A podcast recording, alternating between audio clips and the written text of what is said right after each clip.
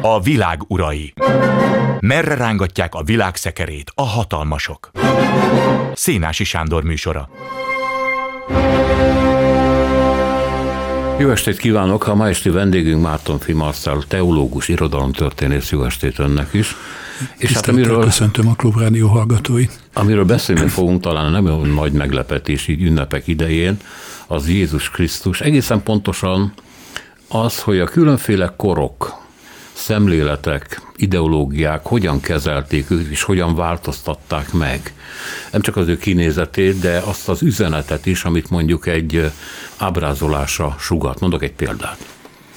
Szicílián ugye vannak remek, norman, bizánci templomok, és itt a csupa arany mozaikok között Jézus Krisztus, mint a pantokrator jelenik meg, tehát a világot uraló Jézus. Ha a keresztény kultúrkör más részeit nézzük, akkor mondjuk a templomokban a kereszten szenvedő, éppen meghalni készülő Krisztus látjuk, ami ugye azért nem ugyanaz a üzenet. Az uralkodó, meg az emberiségért szenvedő Krisztus.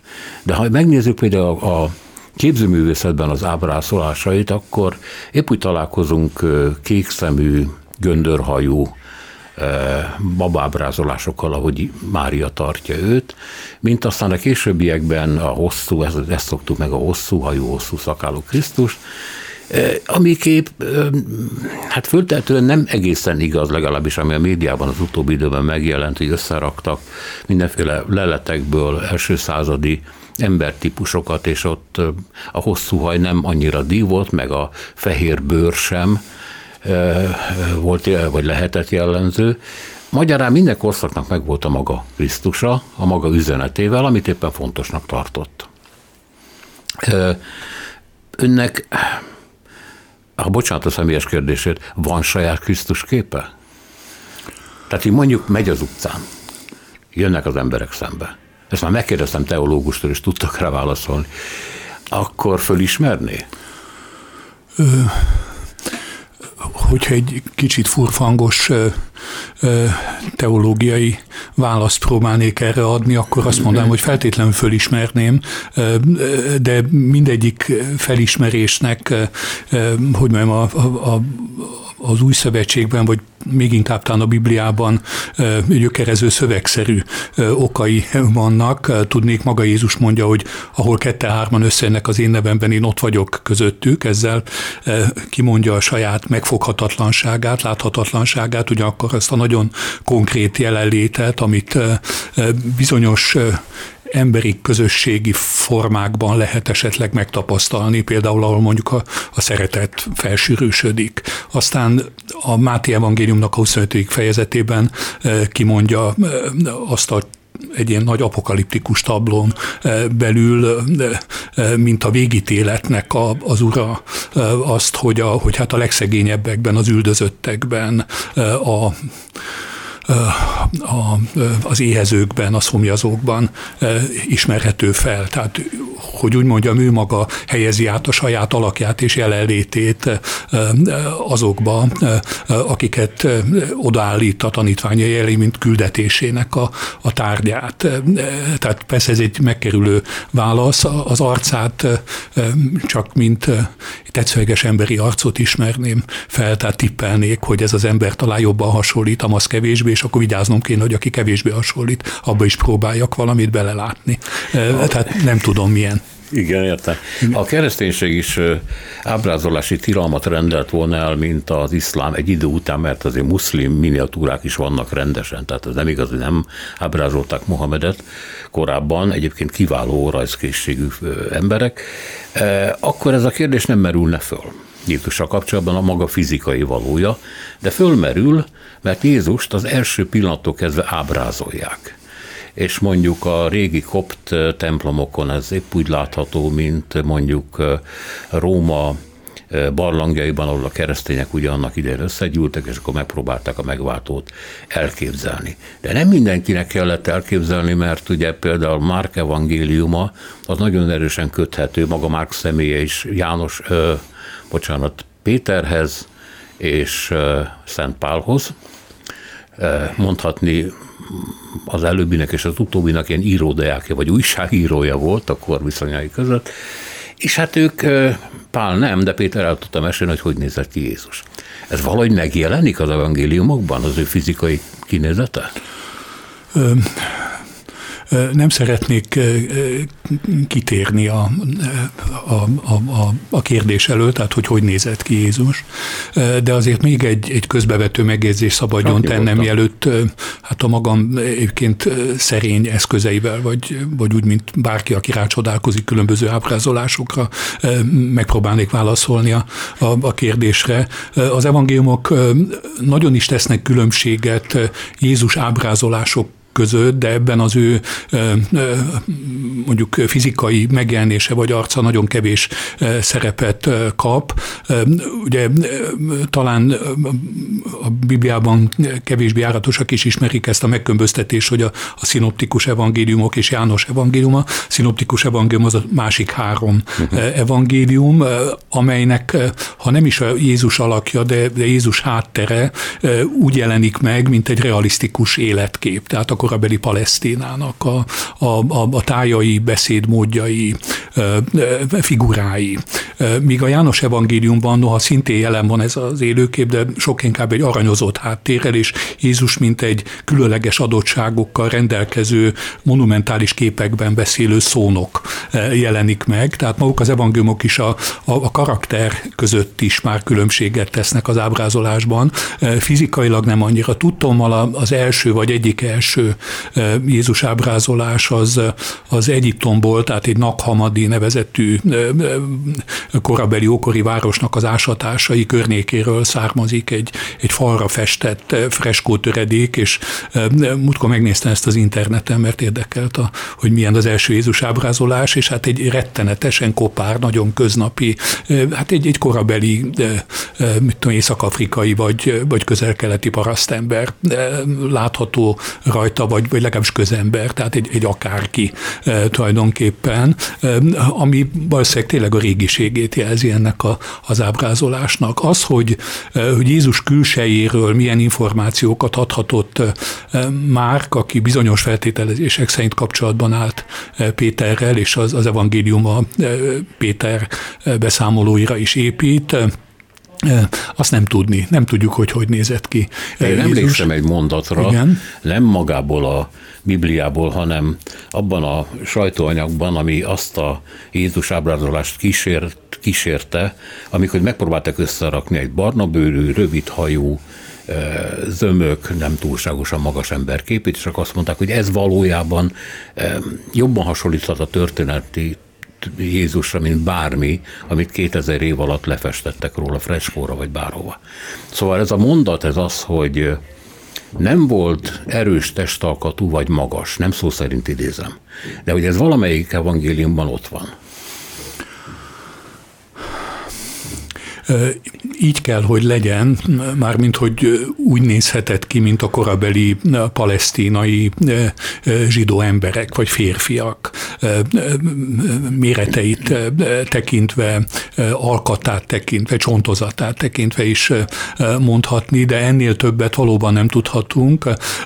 Az, hogy, hogy törékeny külsejű is volt, ez, ez maga is egy, egy irodalmi tény inkább, uh-huh. tehát Izaiás proféta, vagy Ézsaiás protestáns nyelven, vagy Esaja proféta könyvére vezethető vissza, ahol az úgynevezett Jahve szolgája énekekben az a figura, akit aztán később úgy értelmeztek, hogy ez, ez Jézus előképe, és hogy Jézust jövendőli meg a, a proféta, valójában egyébként azt hiszem egy Izrael allegóriáról van szó, tehát egy megszemélyesített Izraelről, az egy megtört, gyenge, fizikumú, mindenfajta erőszaktól teljesen távol álló, sőt erőteljességtől is távol álló ö, ö, alak, aki hát a, a betegségeket és a bűnöket hordozza mások helyett. Egy, egy, egy áldozati megváltó tulajdonképpen így lehetne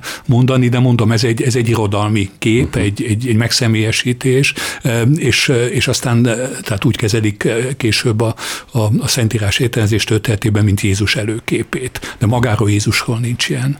Igen, tehát vagy így nézek ki, vagy igen. pedig ez maga is egy ilyen metaforája. Igen, igen, igen, igen, pontosan. Igen, pontosan. hát így, és ezt valószínűleg soha nem fogjuk tudni ketté választani.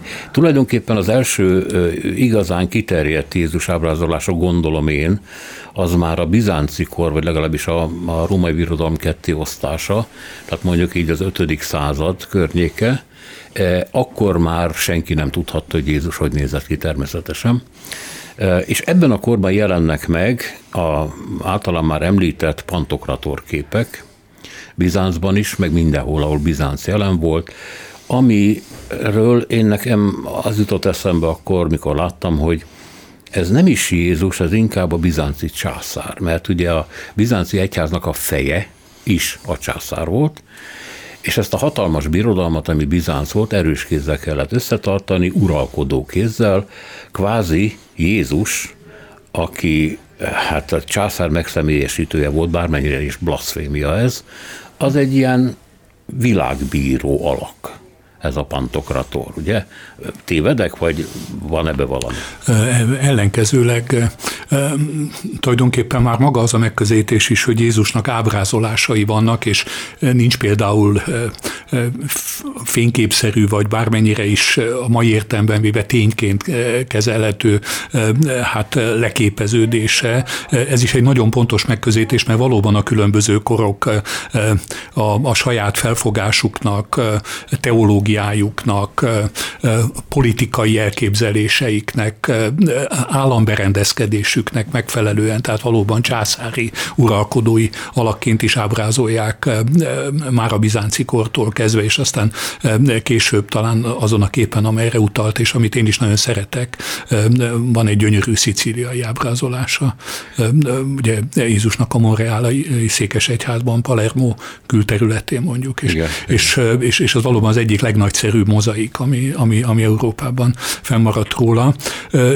Igen, azt lehetne talán mondani, hogy, hogy már eléggé korai időktől kezdve két és többen egymással találkozó tendencia van a, Jézus ábrázolásokban. Az egyik az az, hogy, hogy a, mindenkor a saját elképzelése szerint jeleníti meg, tehát egy olyan szerű alakot, mondjuk, mondjuk Görögországban olyan arcot, amilyenek a görög emberek voltak, hogy aztán egészen csúnya példáig menjek, megjelenik a 20. században a szőke germán Jézus is egy bizonyos korszakban, amikor nagyon fontosnak tartották, hogy a zsidóságtól megkülönböztessék a keresztény Jézusnak a, a, az alakját, de például a középkorban is európai embernek ábrázolják gesztenye barna, vagy akár szőke Sőt, hát még a, a, a reneszánsz előtti középkori képeken, ez mondjuk Szénában is látható, meg az Ufficiben is,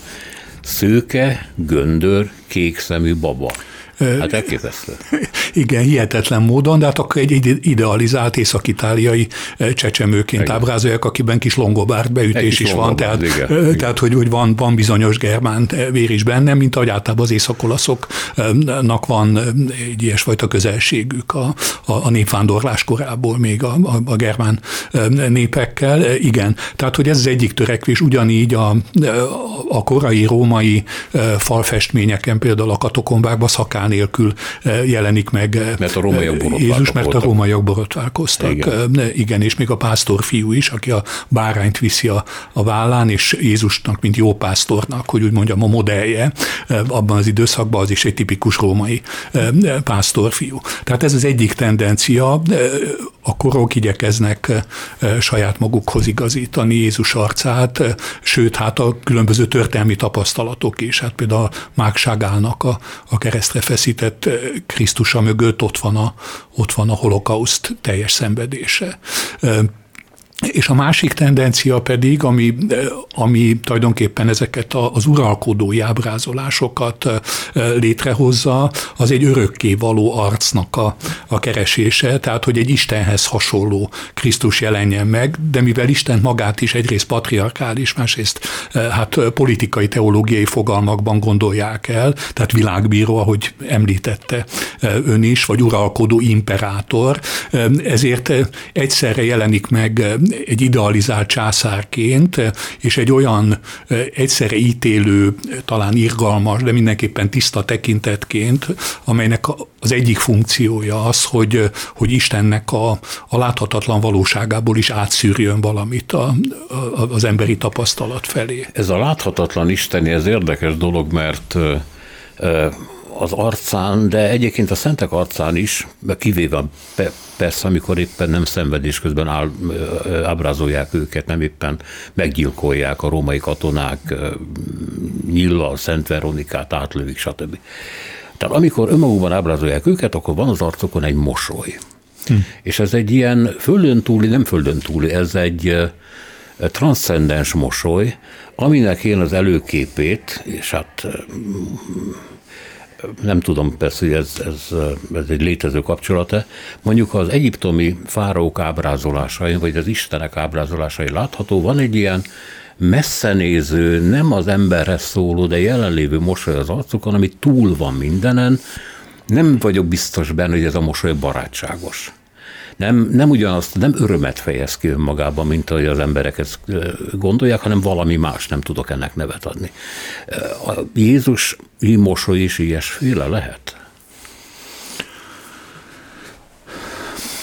Hát nagyon érdekes kérdés, és én erre nem lévén sem vallástörténész, sem művészettörténész, persze csak nagyon rögtönzött választ próbáltok adni. Sőt, kérdés meg is, is rögtönzött, úgyhogy nyugodtan. Meg is lep a kérdés, és hát, és hát nagyon izgalmas természetesen. Azt hiszem, hogy, hogy abban a ebben a valóban transzcendens derűben vagy mosolygásban nevezzük így. Egyrészt csak ugyan jelen vannak az ábrázolási konvenciók, tehát az egyiptomi istenember vagy emberisten ábrázolások, a, a fáraónak a, a, a, az arca, és egyáltalán ez, ez a valóban nem barátságos, hanem valahogy a földi valóságtól elrugaszkodott, vagy azon túl néző, nem is nagyon emberszerető tekintet, hanem, hanem amely, amely, ami az örökké valót látja. Túl vagyok vagy, rajtatok, a, fölöttetek. Igen, a, a mindent igen, látja igen. egyszerre, igen. és az, az, ami nem, tehát a számára nem hozzáférhető. Valami ilyesmit, nem tudom. De másrészt talán ott van az a, azért a keresztény ábrázolásokon már sokkal hangsúlyosabban az a mondjuk így, hogy szelíd öröm is, aminek a, a, a, a, a, a szentírási alapja egyebek mellett a, az üdvösségnek a, a korai ábrázolása, például a nyolc boldogságban, ahol, eh, ahol azok a paradox állítások hangzanak el, eh, amelyek szerint eh, különböző nyomorúságos földi állapotok közvetlenül érintkeznek a, az Isten ígéretével, amely majd a boldogságáról gondoskodik azoknak, akik most szenvednek, akik éhezik és szomjazzák az igazságot, akik szomorúak, akik, akik szelidek, akik szegények. És ez, a, ez a, az egy egyelőre nem megfogható, vagy nem megtapasztalható, de megígért, és egyébként hát szociális feladatként is jelentkező boldogság, vagy, vagy boldogságigény, ez aztán a maga megvalósult, vagy beteljesült változatában jelenik meg a szent ábrázolásokon, vagy a szentek arcán. Ne ragadjunk le, ez az én hibám volt, hogy eddig leragadtunk ugye a képzőművészetnél, meg a szobrászatnál. Az irodalomban mikor jelenik meg először Jézus, és hogyan? Csak azért merem megkérdezni, mert irodalomtörténésszel ülök szemben. Tehát igen, most ha szabad itt is egy, egy, egy egy kicsit menekülő vagy, vagy, vagy kitérő választ adni, hát eh, természetesen az evangéliumokban, amelyek igen, eh, irodalmi igen. alkotások, eh, és amelyeknek az irodalmi jellegét én most egy kicsit hangsúlyozni is szeretném, tehát nagyon különleges szövegekről van szó, olyanokról, amelyek történeti forrásokként is működnek, és hát egyet, egyetért a kutatók túlnyomó többsége abban, hogy Jézus történeti személyiség volt, és, és a, ezek a történeti források, ezek hiteles források, de másfelől a hitelességüket rögtön árnyalja az irodalmi jellegük, tehát nagyon speciális értelmezési technikákra van szükség ahhoz, hogy egy alapvetően irodalomként felépülő beszámolóból a, a történeti fogódzókat valamennyire ki tudják nyerni azok, akik számára ez fontos. De tehát az evangéliumok azok, azok irodalmi kompozíciók, tehát nagyon határozott séma szerint épülnek fel. Ugye születés történet legalább két, evangélium, vagy két evangéliumban, azután Jézus cselekedetei, élete, szavai különböző kompozíciós egységekbe rendezve, és aztán egy szenvedés történet, amit a feltámadás története követ, és ezt a sémát, ezt, ezt ismétlik a, az evangéliumok, és pontosan az, az is egyébként fényt vet a, a, az irodalmi nem csak jellegükre, hanem talán érdekességükre, vagy, vagy, vagy izgalmas hát elbeszélés módjukra is, hogy, hogy ténylegesen különböző Jézus alakokat állítanak elénk részben, különböző teológiai megfontolások alapján, különböző ábrázolás technikákkal. Van egy ragyogó elbeszélőnk, például Lukács evangélista, aki akkora novellát ír, mint a tékozló fiú fiú története, és aztán van olyan rejtélyesen szűkszavú elbeszélünk, mint a Márk evangélium szerzője, aki egy, egy rejtélyes, nehezen követhető, kihagyásos módon ábrázolt Jézust állít elénk. Tehát ez az Mint első... azt akarná, hogy a fantáziánkkal töltsük ki a réseket? Hát igen, meg, meg hogy a titokzatossága valamennyire Aha. kifejezéshez jusson. Tehát ez az ember ez, ez többet hordoz magában, vagy többet tud, mint amit a közvetlen tapasztalás meg tud ragadni belőle, és a, a tanítás hatása is ennek a többletnek a tekintélyével szólal meg. Szóval különböző ábrázolóink vannak, akiknek az, az irodalmi képességeit ma már egy picit többre becsüljük, mint, mint korábban elsősorban történeti forrás mhm. láttak bennük, illetve vallási kinyilatkoztatás csak. Szóval ezek az első irodalmi Jézus ábrázolások. Bocsánat, de valóban különféle Jézusok vannak, mert a szelíd Jézus az nem azonos azzal a Jézussal, aki mint egy ókori dühött proféta korbáccsal veri ki a kufárokat a templom udvarból, egyébként teljesen indokolatlanul, mert ez joguk volt, hogy ott a pénzváltó, tehát ez mindig is így volt. Csak valamiért Jézus úgy gondolta, hogy ne kell tisztítani a terepet a, a pénztől, a világiságot, a stb. Tehát a dühött proféta korbácsa meg a szelíd Jézus ugye nem ugyanaz, de mindegyik ugyanaznak az alaknak más-más oldala csak hozzá akartam tenni azt, amit, ami, ahhoz, amit mondott. De igazán irodalomként, ugye sokáig az irodalom nem nagyon születik meg a kora középkorban, a szent szövegek élnek. De amikor megszületik, akkor Jézus hogy bukkan elő, és mikor? Ez, ez egyébként valóban nagyon fontos dolog, hogy hogy, hogy a szent élnek nagyon sokáig, és, és irodalom, vagy irodalmárok Jézushoz, mint, mint, mint egy elbeszélés főszereplőjéhez nem is nagyon mernek, vagy nem is akarnak hozzányúlni, tehát ő kategórián fölül áll, hogy, hogy úgy mondjam, és, és, és hát az úgynevezett keresztény korszakban, ami gyakorlatilag a felvilágosodásig tart, de legalábbis a, a, a, a reneszánsz koráig, de azt még talán hozzávehetjük, őt valóban, mint, mint Isten fiát tisztelik úgy, hogy hogy az ő hiteles ábrázolásának az új szövetséget tekintik egyébként teljes joggal. Tehát a, az, az irodalmi műfajok, amelyek Jézussal foglalkoznak, ekkor a teológiai traktátus, illetve a prédikációk, főleg is különböző épületes szövegek, amelyek rokonságban vannak ezzel a két fő műfajjal. Jézus, mint irodalmi alak, ha nem tévedek, bár kimondott ennek a történetével nem foglalkoztam, de hát főleg a 19. században merül föl.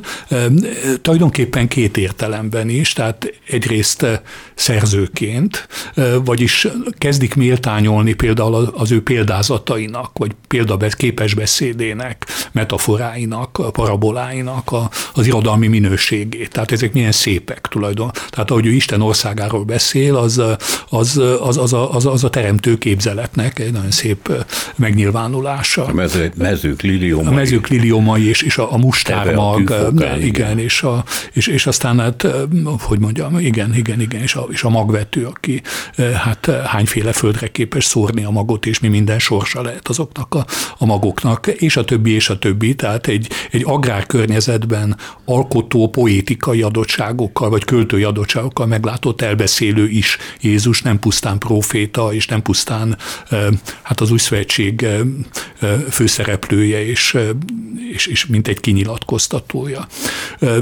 Amikor ő maga válik irodalmi alakká, ez már főleg a, a, a 19. század, sőt annak is inkább a vége elindulnak a népszerű Jézus regények, amelyek immár nem feltétlenül vallásos, vagy nem, nem csak vallásos szemszögből, hanem, hanem morális és történeti érdeklődésből is, és mint egy, egy izgalmas szereplőt igyekeznek őt ábrázolni egyfelől, másrészt pedig az irodalomban, az irodalom igen nagy alkotásaiban, mint amilyenek mondjuk Dostoyevsky regényei, megjelennek azok az áttételes Jézus ábrázolások, ahol többen emberi szereplők mögé bújtatják Jézus alakját, vagyis olyan alakokat teremt például Zosima Starec személyében, Dostoyevsky vagy, vagy Miski Herceg személyében, akik valamilyen módon közelíteni kívánnak egy, egy jelenkori Krisztusnak az eszményéhez, tehát egy akkori értelemben vett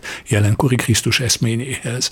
Tehát azt hiszem, hogy két vonalon indul meg a, a Jézus ábrázolás, egyrészt a, a Jézus regényekben, Ernst Renannak és másoknak a, a, a műveiben, másrészt pedig a, a abban a kérdésfelvetésben, hogy, hogy, hogy, hogy milyen emberi magatartásforma, milyen emberi moralitás tudna hasonlítani ma Jézushoz, és akkor ennek megfelelő szereplők is megjelennek. Ez kicsit összeesik a Biblia kritika megjelenésével, hogy ne, ne, ne egyszerűen fölmondjuk a Biblia szövegét, hanem próbáljuk meg értelmezni és kritikailag megnézni. Ettől persze véromlést kaptak sokan abban a korban, de hát ez nem, ennek nem lehetett keresztbe feküdni.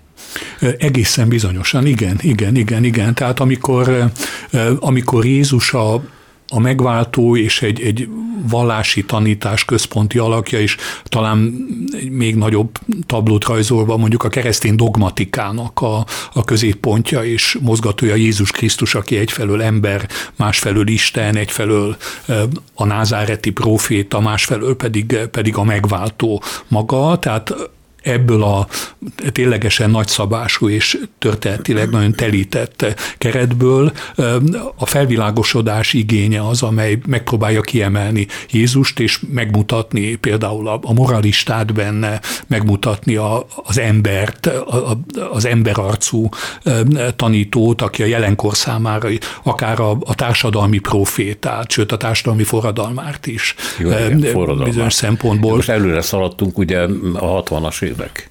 A 60-as évek Jézus Krisztusa a bit vagy a hippi kultúrában, mint a forradalmár előképe. De ha már előre szaladtunk, ugye ez a fekete mozgalmakhoz köthető már, hogy Jézus, ugye, akiről korábban mondtuk, hogy a korabeli ábrázolásokon ilyen szőke, kicsit germános, longobárdos kinézettel jelent meg. Hát az a fekete mozgalmak erősödésével Amerikában, de egyébként Afrikában is ez én visszahatásként Jézust fekete emberként képzelték el. Én emlékszem egy amsterdami kocsmában, egy mit tudom én, zairei emberrel vitatkoztunk, és ő mondta, hogy ez, ez teljesen természetes, hogy Jézus fekete volt, de mondom, onnan veszi, hát közel-keleten nem éltek feketék akkor, vagy nem ez volt a jellemző. Nézzet, azt mondja, maga miről beszél, mindenki tudja a világon, hogy Jézus fekete volt. Tehát mindenki a saját etnikumához próbálta hajlítani vagy hasonlítani. De ha már visszatérünk a 19. század végére, meg 20. század elejére, jön valami, amiben majd áttörés lesz az ábrázolásban, az a film. Ugye? A filmem e, sokáig nem jelenik meg, talán. egészen a 20. század közepéig vagy végéig kell várni, amíg megjelennek a Jézus filmek. Ezek egy része apológia, egyszerűen fölmondása a dolognak, de van olyan is, ami ugye világ botrányt okozott, a, egy görög film, görög rendezőnek a filmje, amiben Jézus megnősül. Aztán kiderül persze, hogy ez egy álom az álomban, vagy egy lehetőség fölmutatása, de hát nagy botránkozás volt akkor emiatt. Igen, és akkor talán még nem is beszéltünk arról a számolatlan hát hitbuzgalmi célral keletkezett filmről, ami gyakorlatilag kifestőkönyvek mintájára, vagy ilyen gyerekbibliák mintájára jeleníti meg Jézus alakját, de valóban van néhány kiemelkedő és, és érdekes alkotás ezekről azért nehéz itt pláne röviden vagy összefoglalóan beszélni, mert hát valóban érzékenységeket is sért egyik másik, és most nekem itt állást foglalnom mellettük az, az, az, az, az, az rögtön besorol valahová, amit nem szeretnék, de azért azt gondolom, hogy, hogy például a, ez a Scorsese film, ugye, a, ami a, tehát a Jézus utolsó meg megkísértés, ami a Kazáncakis regényből készült. Hát ez, ez nyilvánvalóan egy, egy irodalmi alkotásnak a teljesen legitim feldolgozása. Tehát ha, ha magát a, az irodalmat nem kívánja valaki korlátozni, és azt mondani, hogy nem ábrázolhatja így vagy úgy Jézust, akkor a, a, a filmrendezőt is milyen alapon lehetne. Volt annak idején tüntetés is, például Magyarországon Igen. és a, a Scorsese film ellen. Hadd említsem meg, nem szeretek saját magamra anekdotázni, de annak idején akkor Kamarás István kiváló hát szociológus barátommal írtunk egy, egy ellentüntetést a, a filmvilágba, a, a Scorsese film mellett egy, egy, volt egy, egy közös cikkünk. Nem azért, mert azt gondolnám, hogy Jézus elvette Mária Magdolnát végül, és, és nem is nőtlenül halt meg, és nem is támad fel, szó se róla, hanem azért, mert, mert ki fogja megmondani, hogy milyen volt az igaz Jézus. Mondjuk Mel Gibson, aki eléggé brutálisan próbált közölni egy olyasfajta Jézus képet, amely számomra annak ellenére, hogy igen realisztikusan ábrázolja keresztre feszítést, és ezzel egyfajta középkori ideálhoz is eh, visszatér, ideológikusabb és visszatetsző bizonyos szempontból, mint a, mint a Scorsese. annál, amit fölmutat. Nem. Egy, igen, egy erőszakos amerikai film. Igen, igen, igen, igen, és ugyanakkor például a, a, azért jó, hogy elkészülnek ezek a műalkotások, mert, mert többen nagyon gazdag képet festenek Jézusról, mondjuk Pazolininek a, a, a Máté evangéliuma az egyszerre ábrázol egy, egy egy forradalmi Jézust, egy nyilvánvalóan baloldali, sőt marxista rendezőnek az elképzelése szerint, és áll igen közel a Máté evangéliumhoz, tehát az egyik eszköztárát tekintve legevangéliumibb, tehát a fekete-fehér ábrázolása miatt is, és a, a szöveghűsége miatt is a legevangéliumi Jézus ábrázásról van szó, és mondjuk a, a szintén képeskönyvszerű Cefirelli, vagy Zefirelli Jézus pedig, eh, eh, hát amennyire mondjuk lenyűgöző volt egy időben számomra is végignézni a teljes történetet eh, egy hosszú filmben, ma már inkább a maga igen konvencionális ábrázásmódjával gicsesnek tűnik. És ha már említettük a 60-as éveket, ugye Jézus Krisztus szupersztár. Most a szupersztár megnevezés az a leginkább ilyen hogy mondjam, csak konzumáló formába helyezi Jézus, tehát a, a hollywoodi fogyasztásnak az egyik fő alakjává teszi, ami hát nem éppen nagyon-nagyon vonzó. Viszont a filmben az, hogy Jézus a, a fiatalok zenéjében jelenik meg és énekel, azért az egy nagy áttörés volt, és sokan amiatt is ugye örjöngtek. Aztán kiderült, hogy mekkora világsiker, és az üzenet egyébként átjött, és az nem a, nem a fogyasztói üzenet volt, ha belegondolunk végül is, mint hogy a Kazancakis könyvnek is a végén kiderül, hogy a, a könyv is, meg a film is a Jézusi küldetés segítette, támogatta, és ezt nem vették észre sokan. De van itt még valami, amit meg kell említenünk, ez a Mester és Margarita Jézusra, ugye ez a könyv a könyvben, ahol Jézus tulajdonképpen úgy jelenik, vagy Jesua úgy jelenik meg, mint aki nem akar semmiféle társadalmi viszonyokat megváltoztatni, mint aki nem akarja szétfeszíteni a zsidó hit kereteit, mint hogy az eredeti Jézus akarta, és aki tulajdonképpen nincs is teljesen tisztában azzal, hogy mit művel, mert így aggodalmasan kérdezi ugye a helytartót, hogy ugye nem lesz bajom, hát én nem csináltam semmit, azt ez, ez szerencsétlen. Hát a, fölé helyezted magad a császárnak, hát föl fognak akasztani. Majd a helytartó megpróbálja őt megmenteni, és mikor nem tudja, akkor ő öleti meg Judást, ugye, aki elárulta őt a Sinhedrionnak, tehát a, a, főpapok tanácsának. Ez egy nagyon érdekes Jézus kép, ez a nem tudva nem tudva működni. Az is, azt hiszem, hogy az, az is van ennek a könyvnek az elején, hogy a Faust idézetű ki, vagy az erő része, amelyik örökké rosszra tör és jót művel, és Jézus is, aki tesz valamit, de nem tudja, hogy jó jár a nyomában. Hát röviden megpróbáltam összefoglalni. Mit szól ez? Hú, hát ez egy nagyon nehéz kérdés, és hát azt hiszem, hogy készülnöm kellett volna a Mester és Margaritából most. Nem mondja, hogy nem olvastam háromszor. Nem, nem, nem, nem erről van szó, hanem, hanem, hanem itt most, most nehéz rögtönözni, de, de, de valami olyasmi eszembe jut erről, hogy egyrészt ez, ez valóban nagyon érdekes, és köszönöm, hogy ezt, ezt, ezt megemlíti, hogy, hogy itt, itt nagyon erős a Faust rokonság, vagy, vagy, vagy a Faust vonatkozása a könyvben, és most, ahogy így hirtelen vissza tekintek nem is csak Jézus alakjára, hanem mondjuk Jézus és Voland mester alakjára, akkor, akkor azt látom, hogy egyfelől a, a, a regény a végletekig viszi a szelíd Jézusnak a, a, és a passzív Jézusnak az alakját, Igen. és bizonyos szempontból folytathatatlannak is, is ítéli, tehát ami Dostoyevskinél még egyértelműen érték volt, hogy valaki teljesen erőszakmentes, szelíd, és, és, és csak a, az áldozattal, és az elviseléssel, és a szeretettel hat a világban, az, az Bulgakovnál már nem, már nem bír ezzel a hatóerővel talán, viszont, viszont mégis szükség van igazságtételre, és akkor ezt egy inkább démoni figurára ruházza Bulgakov, aki valóban maga is jót művel, tehát Voland, és aki ugye szétcsap a, a, a, a, a korabeli Moszkvában, és, a, és abban, a, abban, a, abban a, azon a színpadon, amely hát, hát a hamisságnak a, a, a színpada. Úgyhogy... Igen, és még valami van ebben, amikor a mester, tehát az író, sorsáról van szó, akkor megjelenik a, az egyik evangélista, talán az adószedő voland a sátán előtt, és azt mondja, hogy Uram, itt Jézus Krisztusról van szó, azt üzeni, hogy, hogy intézd el a sorsát, tedd jobbá. Mire azt mondja Volant, hogy miért nem veszitek magatokhoz a fénybe? Hm.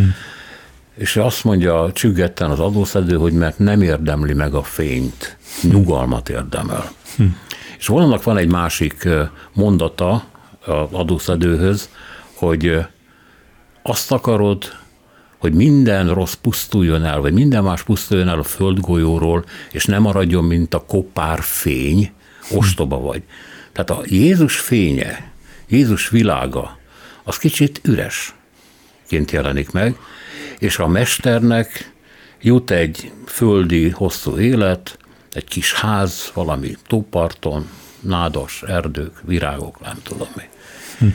Ez egy nagyon érdekes kép arról, hogy a, a túlvilág, a mennyország az nem biztos, hogy mindenkinek jó. Hm. Igen, tehát inkább egy ilyen földi és mondjuk gőtei harmóniába és nyugalomba ragadtatik el végül, vagy, vagy, vagy ott, ott, ott, ott végzi a, a, a, a mester Margaritával. Tehát igen, de hogy ez aztán mennyire Jézus műve is, és mennyire nem, ez, ez, ez, ez, ez egy ez talán nyitott kérdés. Igen, igen, igen, igen. A Mennyországról képszerűen igen keveset tudunk, és, és nagyon könnyű abban a, abba a, a, hogy mondjam, kétségbe, vagy ahhoz a kétségbe esett belátáshoz elérkezni, hogy, hogy üres, vagy hogy ez a, ez a nem tudás és, a, és a, a, az egyszínű fény az, az nem biztos, hogy, hogy, hogy mindenkinek vonzó. De most azt hiszem ez egy egészen más felé vezet. Hát mert hogy kicsit uh, steril. Talán, talán ezért mert steril. Vagy az ábrázolás nehezen jut messzebbre, igen, ennél, igen, a, ennél a sterilitásnál. Igen. Igen, igen. Végül, van-e ennek a korszaknak, amiben mi élünk, aminek a tanúi vagyunk, és amit persze nem látunk, hát éppen azért, mert benne vagyunk, valami megkülönböztető Jézus képe?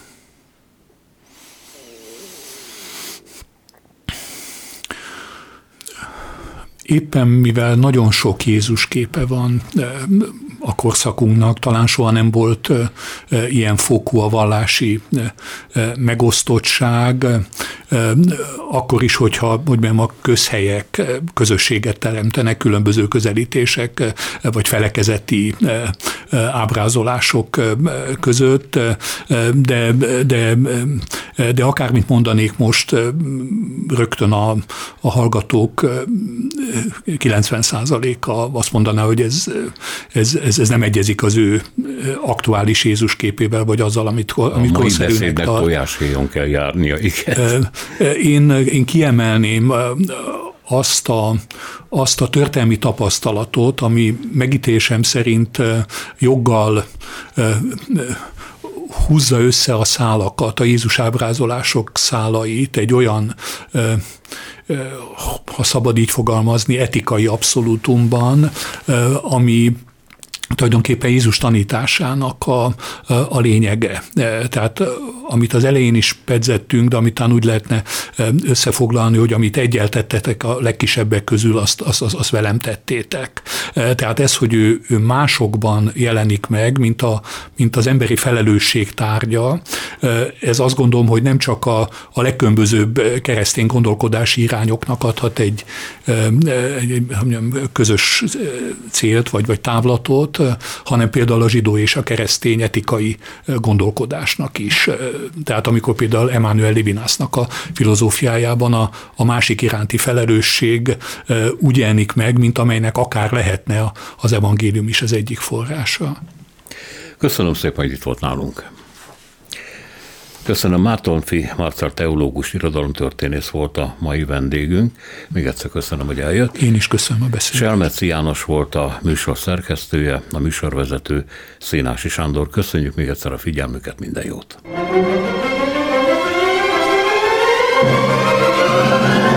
A Világ Urai című műsorunkat és Szénási Sándor műsorvezetőt hallották.